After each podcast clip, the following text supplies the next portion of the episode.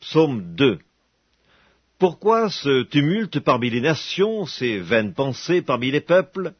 Pourquoi les rois de la terre se soulèvent-ils et les princes liguent-ils avec eux contre l'Éternel et contre son oint? Brisons leurs liens, délivrons-nous de leurs chaînes. Celui qui siège dans les cieux rit, le Seigneur se moque d'eux. Puis il leur parle dans sa colère, il les épouvante dans sa fureur. C'est moi qui ai oint mon roi sur Sion, ma montagne sainte. Je publierai le décret. L'Éternel m'a dit, Tu es mon fils, je t'ai engendré aujourd'hui.